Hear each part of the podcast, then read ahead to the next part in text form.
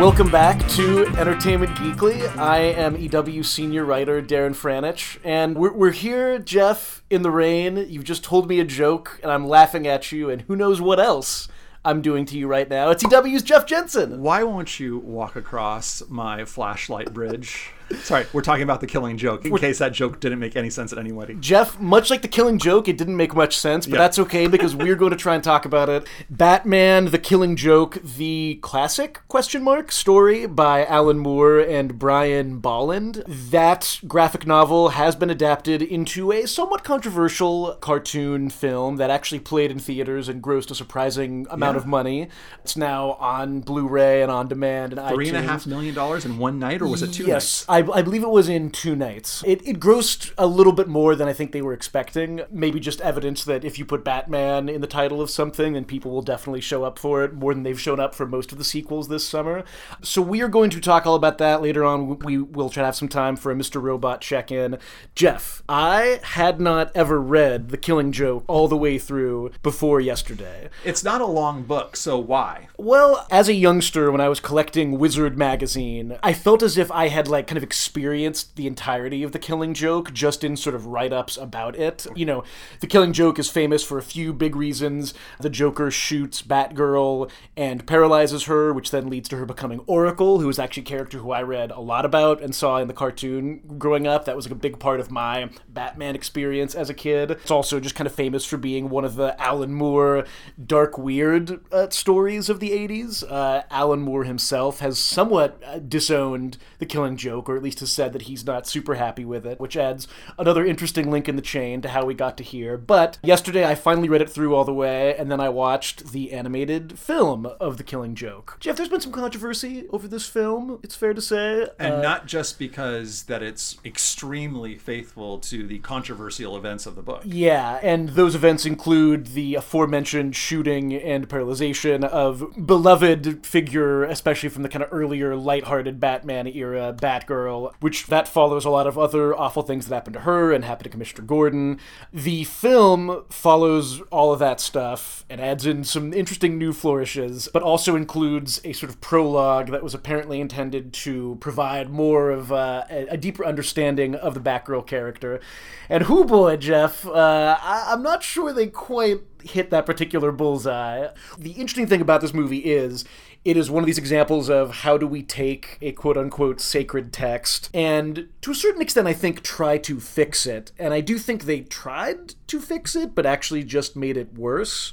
Because the, the prologue is very Batgirl focused and sort of told from her perspective. Right. They tried to they tried to fix it without changing a thing about the original text, but instead creating this 30 minutes that are now begins the story, this original 30 minutes that hopefully adds some kind of context to the story and makes it more Batgirl oriented. Yeah, let's talk about that 30 minutes. I realized very quickly that what I was watching, Jeff, was not so much an adaptation of The Killing Joke as a kind of awkward continuation slash prequel to the animated series, Batman the Animated Series, which I grew up watching, which was produced by uh, Bruce Timm, whose name is on this movie as a producer, I believe. The look of it feels very akin to Batman the Animated Series. It is R-rated, which is why Batgirl has sex with Batman. There's there's a lot going on in that prologue that I didn't quite understand why why it had to happen. Right. It felt like their idea for making her more of a character was perhaps well intentioned, but it did also seem to make her a little bit less of a character, I think. I'm really struggling to understand why they just added in this strange prolog mm-hmm. and then and then as you said, just let the rest of Killing Joke play out completely as is. Right. Well, I mean, I, I didn't like the movie. I struggled It's- to actually stay awake during it. I think I fell asleep twice trying to watch it. Yeah, it's not very good. It is weird to see them try to tell this edgy R-rated story and adapt rather faithfully the Killing Joke and to add to it with this new content that is also thematically on point and equally R rated as the book, and to do it in the style of the sort of like 90s and uh, DC Warner Brothers animation, which uh, just kind of locates it more in like in an all ages kind of sphere. So to see, and also with the same voices too, like Kevin Conroy doing Batman, Mark Hamill doing the Joker.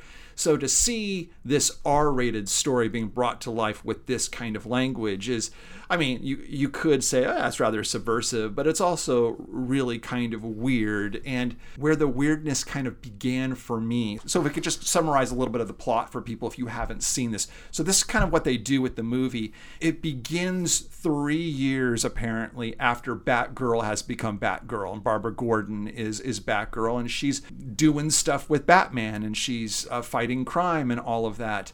But she's still kind of really rather early on. She's kind of idealistic. She's kind of innocent. She's kind of happy go lucky. She's not as cynical and hard bitten as Batman. And they kind of fall into this story that involves a, a, young mobster who's rather sadistic and nihilistic, and he's trying to take over his uncle's operation and he ends up running afoul with Batgirl and Batman, but he ends up developing this sort of obsessive psychosexual interest in Batgirl, and Batman is incredibly concerned about this fatal attraction, if you will. Like, of course, Batgirl doesn't want anything to do with this guy, but she becomes obsessed with bringing him down. And he just sees a recipe for disaster happening here where there is a villain. Now she has an arch villain if you will who is obsessed with her to a deranged degree. And what is she going to do in response to neutralizing this villain? And I'm saying this very deliberately because this relationship ends up being mirrored in the Batman Joker relationship, like later on, right? So, this whole kind of point of the first half of the story then is bringing Batgirl to a place of what is she going to do to bring this guy to justice and stopping him? And how far is she willing to go? And what spiritually is she going to lose uh, within herself?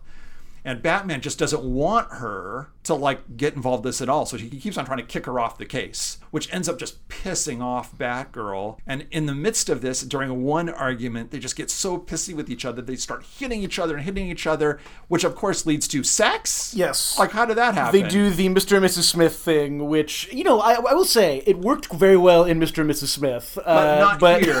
and, and not here. And the reason why it doesn't work here, there's a way in which that could work if they actually established that this was some kind of alt Batman universe that has no resemblance and, and a pocket universe that does not take place within the Batman animated universe, right? But because of the look of the animation, because of the look of the voices, because they don't tell you any different, you're led to believe that this is the Batgirl Batman relationship that you maybe have seen in other Batman right. movies. Which so when all of a sudden in those movies, as in the comics, the relationship is paternal. Like, you know, Batman is a father figure to Batgirl.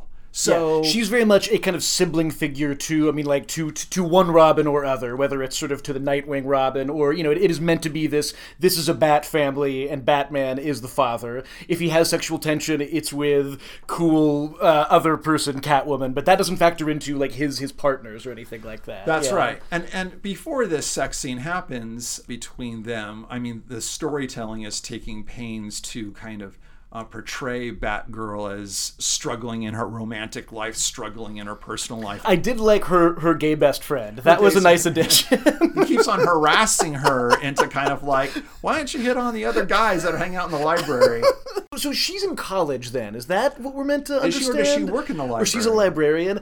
I, I don't know because okay, so, so your point exactly, Jeff. I was sort of okay with it because initially I thought, oh, this is this is a very nerdy thing to say, but this is the show for it. This is some other universe where Batgirl and Batman are closer in age, perhaps. But then later on, they established no, Commissioner Gordon remembers when Batman's first case happened, and she remembers that as happening during her childhood. So there's just a lot of strange. When she's talking to her gay best friend, she refers to Batman as her yoga teacher. There's just the, the they don't seem to be running away from the paternal stuff, which makes they it don't. feel even so, stranger. Yeah, so when it happens, I mean, they, the, the, the beginning of the film completely plays to the relationship that you're familiar with, that they've established with these like R-rated flourishes, like from an unusually sexually oriented bad guy for these kinds of movies to some violence. You know, people get shot and there's blood spurt out the head. a lot of headshots, like that. that's for sure. So then all of a sudden, when the sex thing happens, it's like, what?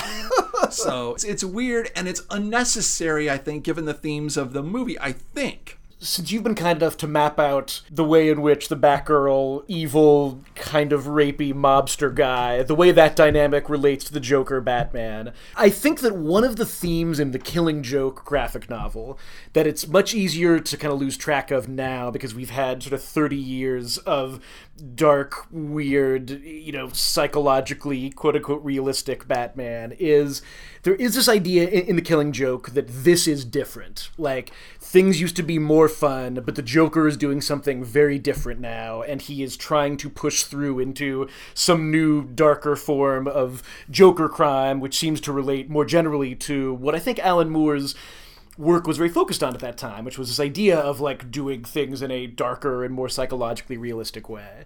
And there's that line that Batman has to Batgirl, which is like, you haven't really been pushed to the brink yet. You know, for you, this is still fun. For you, this is still sort of, you know, wacky Bat family adventures. And I just don't you want haven't you. confronted the abyss yet. Yes, something yes, like that. yes, exactly. Yeah. It's interesting to try and structure it that way. The problem, of course, is that after the first 20 minutes of this movie, you think, oh, this is interesting. They have made this movie into a, a journey for Batgirl and this movie will actually be almost kind of a like if you imagine doing like a Rosencrantz and Guildenstern are dead version of the graphic novel The Killing Joke, where it's like let's not focus on the Batman Joker dynamic, let's pretend that Batgirl was the main character. Like that's sort of interesting. I mean, the, the problem there, of course, then is the idea of oh well, like things only really get serious once you only female character in this gets paralyzed. Yeah. But th- there's something interesting there. The issue is that nothing in the movie really makes really coheres to that there idea. are two things that could have easily fixed this movie and and only made it uh, being better in every way is, yeah. is number one. right. If they had not done the two things I'm about to say, then the only thing problematic about the movie would be a a weird structure and b everything that's potentially wrong these days with the Killing Joke. But one is, and there are two things that they could easily have just written differently, I think. The sex scene is completely unnecessary. Ludicrous. And, and the whole like fixation with her dating life, which could have been easily turned into something else.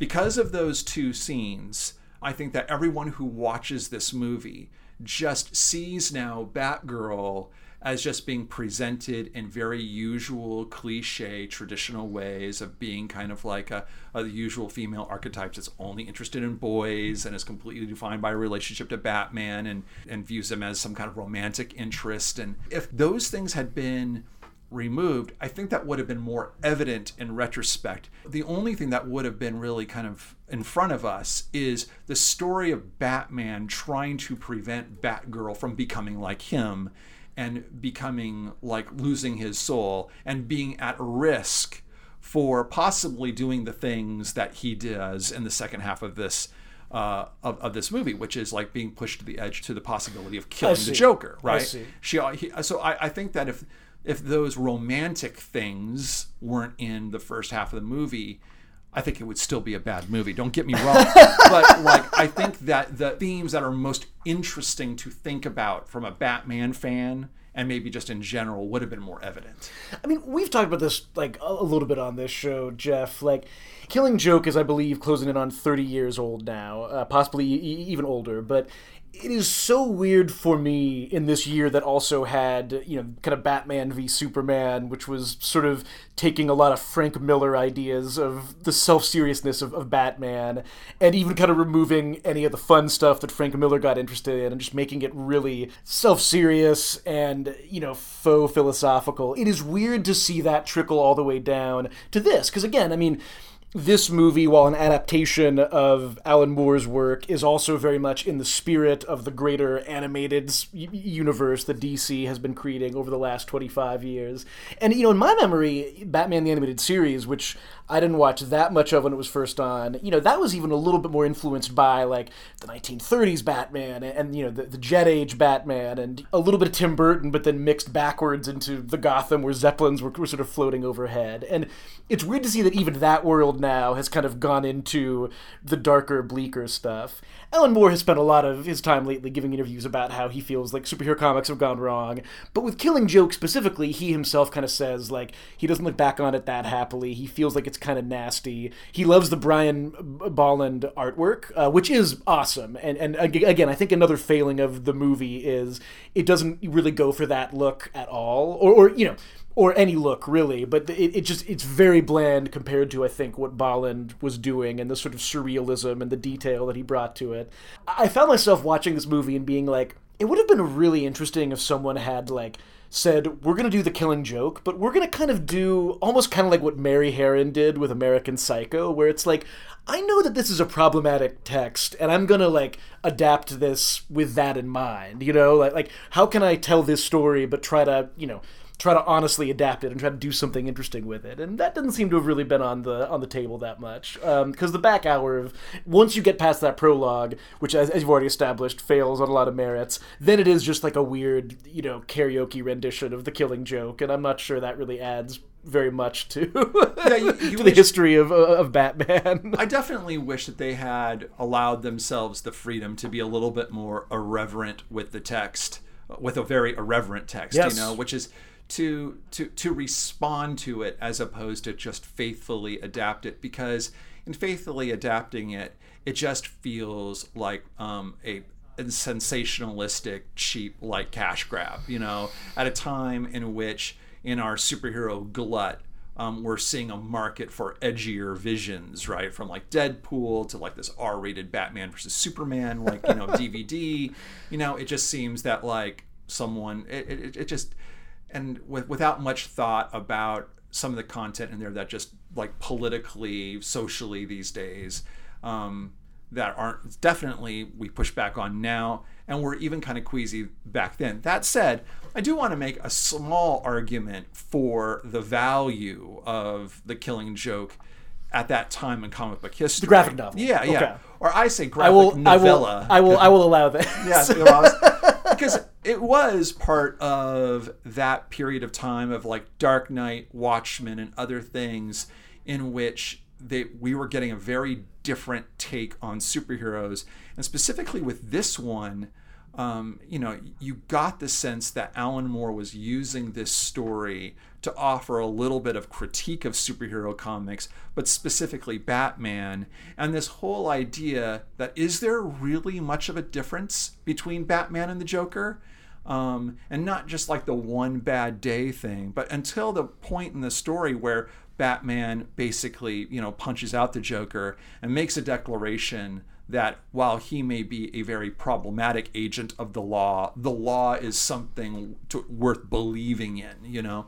But before that point, like Joker is scoring some really fascinating points about what an effed up idea that Batman is, and that are all true regardless of how this all shakes out. The idea that that that the whole idea of being Batman is a real is a denial of reality and a really um, uh, a, a, distortion of reality uh, for for Bruce Wayne as much as Joker's like distortion well, of reality. Don't you think too? And again, like I'm, I'm glad we're shifting into the, the graphic novella because I could go the rest of my life never talking about the movie ever again. Like, you know, as much as I admire the idea of of looking at this material and saying we need more Batgirl, and as much as I, I do think there is a genius version of that that really does focus in on that character. Um, this is a Joker story. This is a Joker story. This is not even really a Batman right. story, frankly. And, and, but it is a story about their relationship, right, too, right, yes. which was really interesting for the time. Because one of the things I really love about the way that the, the story begins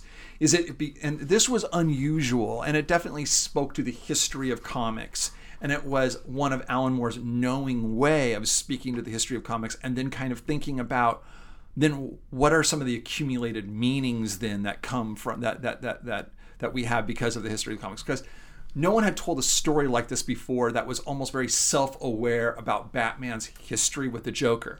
So the story begins with Batman for seemingly no reason coming to visit Arkham Asylum to um, have a conversation with the Joker. And this is actually something that they do very differently in the movie. He has a different motivation, I think, yeah. for seeking out the Joker there's um, there is no explicit motivation at the start of Killing Joke, right? It, which it which is, made it more interesting. Yeah. So like it is it, it is almost as if like if you imagine like in all of their previous adventures, the hundreds or maybe even thousands that they'd had up until this point, it is as if like this is one of the this is like the moment where suddenly between those adventures, Batman suddenly thinks like I should go visit him, or has a, has an epiphany You get the sense of like, in, in as much as this guy is, be, is obsessed with destroying me, I've become obsessed with him.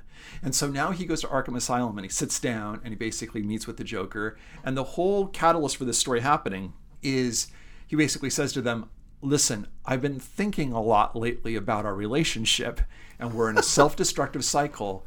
And one of these days, one of us is going to kill the other one. And I want to know is there any way we can avoid that outcome? And there was something really fascinating and provocative about Batman taking the initiative to have this conversation with him on his own, as if there was this, this thing that was kind of like bugging him all of a sudden. Yeah. It seems like Alan Moore is trying to wrestle with the idea of like, is the Joker really crazy? Or if he's not crazy, then how to explain his psychosis, um, which I know is by definition crazy. but just so if if he's not crazy, then then how do we explain his worldview? And and I think the rather provocative thing that he comes up with is that he yes, either he is crazy, or in in as much as that he too has adopted a way of looking at life that then in turn like he sticks to with massive integrity. He's he's similar to Batman. Yeah, and, and even and, and, you know again like because this is Alan Moore in the '80s, there's one aspect of it. I, I was looking it up. There's this great line where Joker is kind of on his final rant, and he's saying like you know essentially the world is crazy. Do you know how many times we, we've come close to World War III over a flock of geese on a computer screen? Like there's always t- like with Alan Moore's work at that time, there is that aspect of the sort of looming nature of the Cold War, and you know this this is all just kind of wrapped into this idea of the Joker basically saying, is he crazy?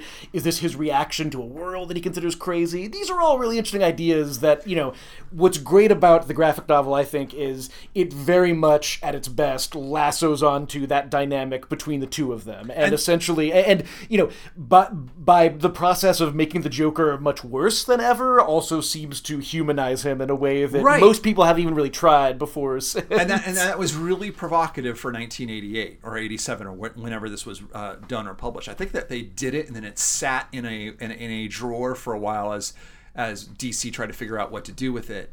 Um, but in that stretch of comics, this again represented something new, a different way to like present characters, think about characters, have them reson- resonate with grander themes, darker themes, more psychological themes. And it was very valuable then to both the medium at the time and other artists in terms of showing people like what what you can wrestle with definitely like was a sophist- a challenge and, and sophisticated challenge to the audience um, that was reading this stuff and challenging a little bit of their like you know their their taste and their ideas about this material and get the, getting them to actively kind of think and be critical about the material and and and uh, so it was important at the time you know yeah. now since then like you know there's we got a lot of stories like that and we've gotten a lot of more cynical, horrible versions of that kind of story, and and but that's another. Which are much less thoughtful. I mean, I, I guess like you know, the Killing Joke, however problematic some aspects of it are, in the modern age it, it, it is really interesting and like beautifully illustrated and you know I, I, do think it is trying to get at some really interesting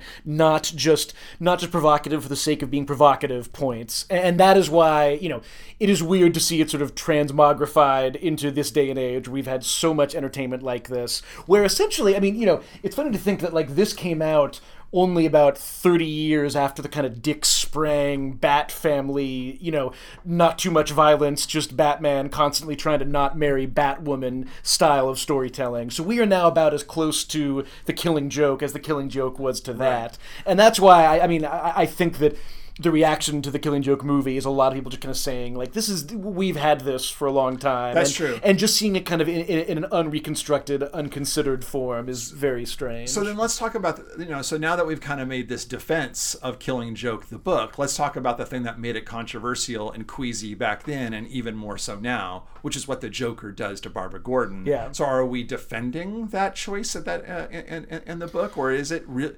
You know, was it really that prob- problematic then? How was it problematic, and why is it I even mean, more problematic listen, now? It's super problematic. Like, here's a character with a long history. She is in one page of this book, and then she gets uh, shot in the spine and paralyzed the And Joker. then the implication is that also some kind of Yes, sexual assault takes place. I, I mean, whether it is like a visual assault or an actual assault, that definitely takes place. It's all just happening because the Joker, one man, is trying. It's it's it's all her being a proxy for her relationships to the other men in the book. That's all really, uh, you know, she is that is specifically as a device in the story. I was kinda to remembering, further Jeff- the aims of everyone else. Do you remember? Because we were talking, I remember when the last edition of League of Extraordinary Gentlemen Century came out.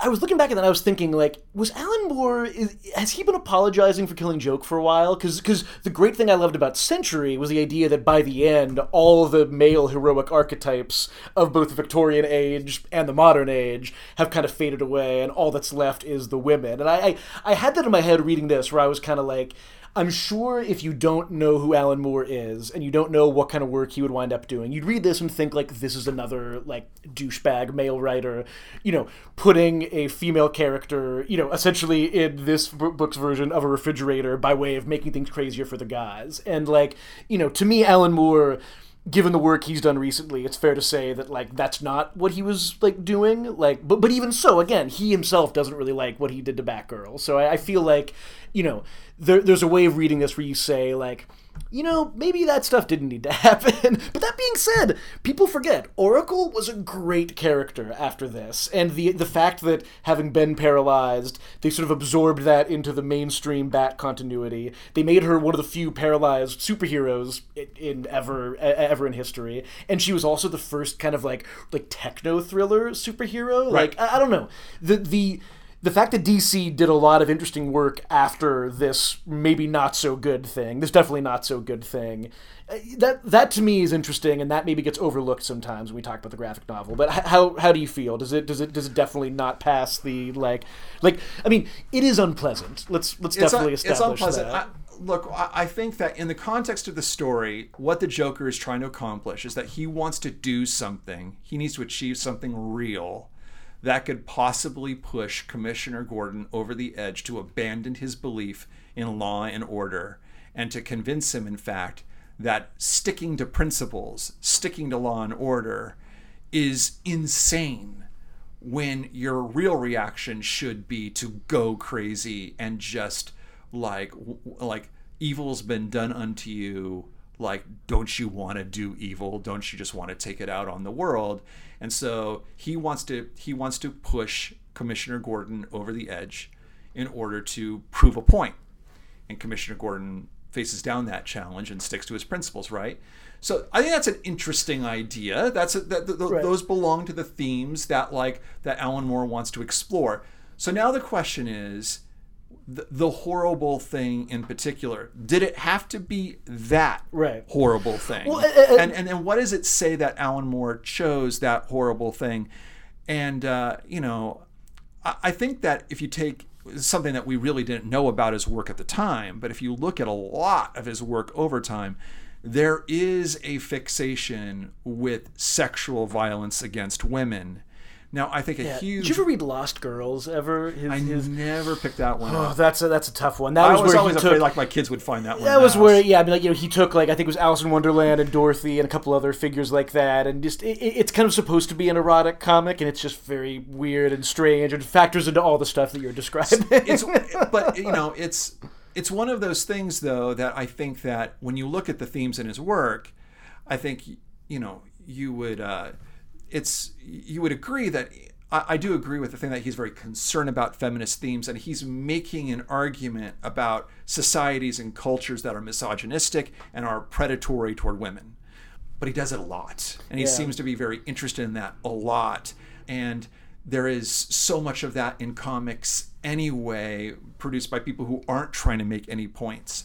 And yeah so that decision to do that to barbara gordon participates in this long history that preceded the killing joke even then by by the industry in general of how women are used in stories how women are uh, abused in stories female characters and Yeah. and, and Well, so and- it was queasy but but at the same time i think that like at the time it was easy to overlook and i think it might be easy to forgive now because the other themes in that story are just so strong and you understand why it's being done in the comic but like does it have to be like it could have been better if he had challenged himself to come up with a more creative idea for what that event could have been to Totally. poke at Gordon. the big issue of all is you know the joker's big plan is i'm going to do something really terrible i'm going to win a moral victory against commissioner gordon and it's kind of like well no the terrible thing you did was you just paralyzed batgirl and, and, and you know the, the the strange weight that is placed on commissioner gordon making a like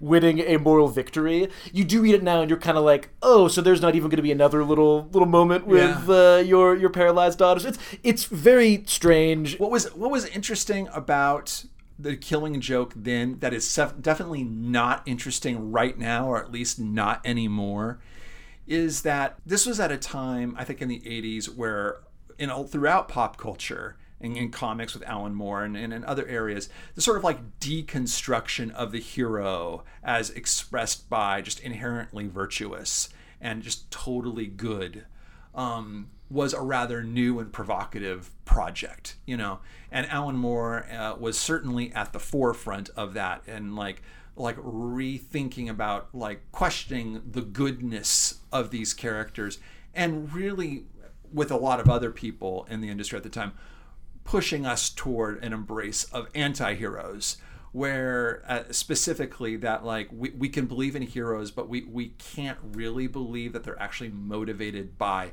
the good Yeah. or virtue because apparently we didn't believe that any Batman as psychotic unto himself. Right. Yeah. And um and, and this was kind of taking place against the backdrop, of course, of the '80s and sort of re- and a lot of cocaine. and a lot of cocaine, a, a lot of cocaine. That's really my point. Just a lot of cocaine in the '80s. Sorry. No, I didn't just, to interrupt. no, no, no. But just like the Reagan '80s and the whole like there was a, a, a popular project among kind of like counterculture artists to really kind of like poke at the hypocrisy of of, of moral authority, right? Um, and I, I think of specifically Blue Velvet and the beginning of Blue Velvet and that metaphor for uh, what we present, but what's really underneath. the little insects kind of burrowing underneath Right. the kind of Norman Rockwell suburbia. Yeah. And this was a, a really sophisticated thought in the 80s in popular art. And today, though, after a 10 years of just, you know, anti-hero pop culture, especially on television, um, I think I think that's played out. You have to be very inventive, I think, with the anti-hero archetype to earn it, and you have to do something interesting with it to, s- to make it look like that it's just not cynical. And I think that's just one reason why now the Killing Joke existing in this form just looks really cynical. Yeah, I think it's changing. I think Batman's changing. I think Lego Batman is going to do a lot for that. I think, like, uh, did you watch? It will restore. Well, I'm, li- li- li- listen, like I'm not sure about that. I think it'll be delightful. Uh, did you see the Justice League trailer? Like, even Yeah, I yeah. think, I think. I mean, listen, I don't know what's going to happen with those DC movies, and you know, pow- power to them for trying to pivot away from Batman v Superman. At least in tone, it's a, a- In tone, certainly like I think Ben Affleck. I, I I think his Batman might really luck out because he got in right at the end of this grimmest and grittiest era of Batman, and even like a lot of his interpretation of Batman in the movie felt like it was drifting on the fumes of the Christian Bale totally serious Batman. I think that like when that movie comes out and when that kind of the character gets to start chilling out a little bit, as we saw in the trailer, he's now kind of bantering, he's interacting with funny characters like the Flash. Like, you know, I I think that may actually do a lot to just kind of push us away from and I I love Christian might- Bale. I want to be clear. I right. love Christian Bale as Batman. All I'm saying is I, I it, it may actually be really entertaining to see dark Batman become bantering Batman. And I, I I, I, I think Ben Affleck will get to ride that wave in a way that no other Batman I like what you're saying to. there about he, he may have lucked into that. We may have lucked into him too. I mean, like he might be the perfect pivot from one modality to another. Yeah, and I and I have high hopes for that.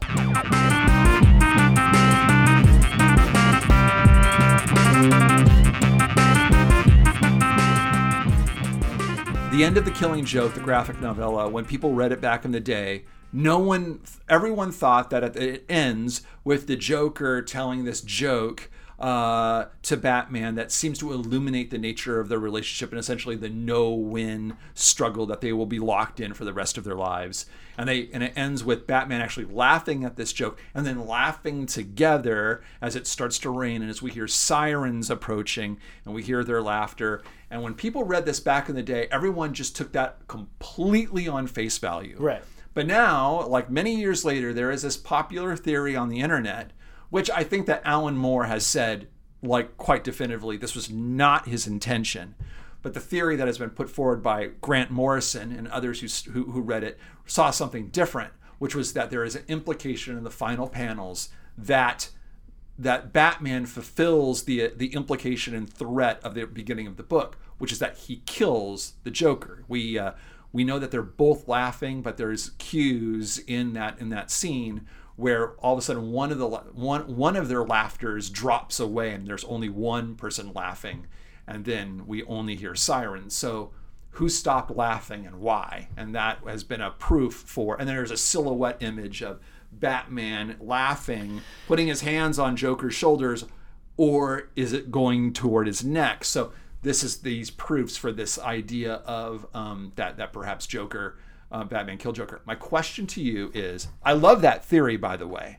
I I do I? I, I do I do. do you think that that's what happens at the end of this movie?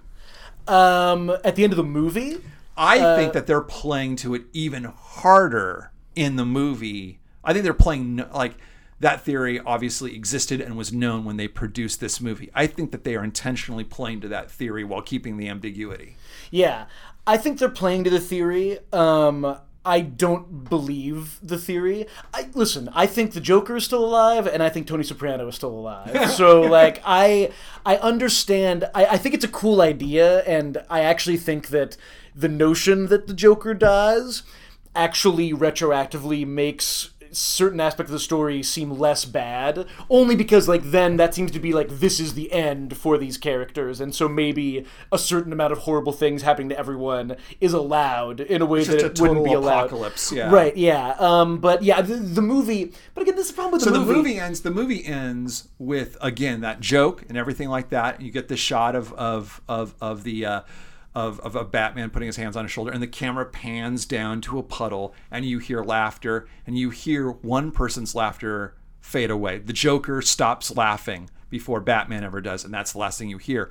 But you don't hear any sirens. So the he's Batman does say earlier that the police are on the way, but in the final shots they haven't arrived, and you don't hear them coming. So here it is, like at the end of this movie. I guess I'm spoiling the whole movie. How for people. dare you. Um, but but yeah, it's just like this horrible movie no one should watch yeah, which is they're having a private moment. There's nobody around. He has opportunity. He has motive. He has all the things that like would convict him of murder. Like You know what I think though? Here's here's the issue, and here again is where you know it's easy to play Monday morning quarterback with an adaptation of a story that everybody thinks they know everything about, but like the Joker, uh, like we've seen the Joker die in Batman: Arkham City, a really really good Batman story that also happened to be an awesome video game, and we have seen that Joker return in some sort of Beyond the Grave in Batman: Arkham Knight. So to me, I'm kind of like you know if you're gonna kill the Joker, like you know what would be awesome? Did you ever see Halloween H20, the one where Jamie Lee Curtis came back to, to the Halloween franchise? what do you think? No. I'm gonna guess that's a big no. Well, uh, uh, allow me to spoil Halloween Oh, H20 please for do. you, Jeff. Dang, I, So- I, I have it on my queue. So that movie, which is actually reasonably entertaining, came out in the sort of like Kevin Williamson teen horror craze. It was it was basically like the Halloween franchise's attempt to cash in on the on the late '90s, you know, slasher, all influenced by the original Halloween um, craze. And that movie, which is you know largely about Jamie Lee Curtis, she's now uh, you know a few years older than she was in the original. She has a son. She's been dealing with her fear of Michael Myers her whole life. The end of that movie it's her kind of reaching like like Michael Myers is sort of trapped in this like car wreckage and he's freaking out and he's actually kind of like seems to be asking her for help. Michael Myers is like he reaches his hand out to her and she almost reaches out to him and instead of the last shot of the movie is her taking an axe and just chopping his head off. and that's it. That's the end of the movie. And I kind of think that, like, you know, I get maintaining the ambiguity. I think this this movie, I I I would have upped the Killing Joke movie a little bit if it had just ended with Batman actually like snapping the Joker's neck, like, which I realize is not, you know, this flies in the face of everything I was just saying about darkness and everything. But have the courage of your convictions. I guess is what I'm saying. Yeah. That's the message of this podcast. Jeff, really quickly, Mr. Robot where are we at with this? We're four episodes in. You've written, you, have already written several books about this season. we seem to be trapped between multiple realities. I want to know: are, are, you enjoying this season? Are you enjoying what's been happening so far? I'm not enjoying it as much as last season. Was that for sure? Um, I uh, I think I prefer my Mr. Robot to be very. Uh, I, I love the filmmaking. Don't get me wrong, and I and I love the chances that they're taking. I really appreciate it. Um, I do miss um, stuff think, happening. well, stuff stuff happening. I think it's it's a little bit poorly paced. Um, basically, the first four episodes are all about just getting Elliot back to a place where he can function in a way that he can actually give the story a plot. You know. Um, and just sort of rehabilitation of his mind or getting it in functional shape and the, the, the revival of the hero, if you will.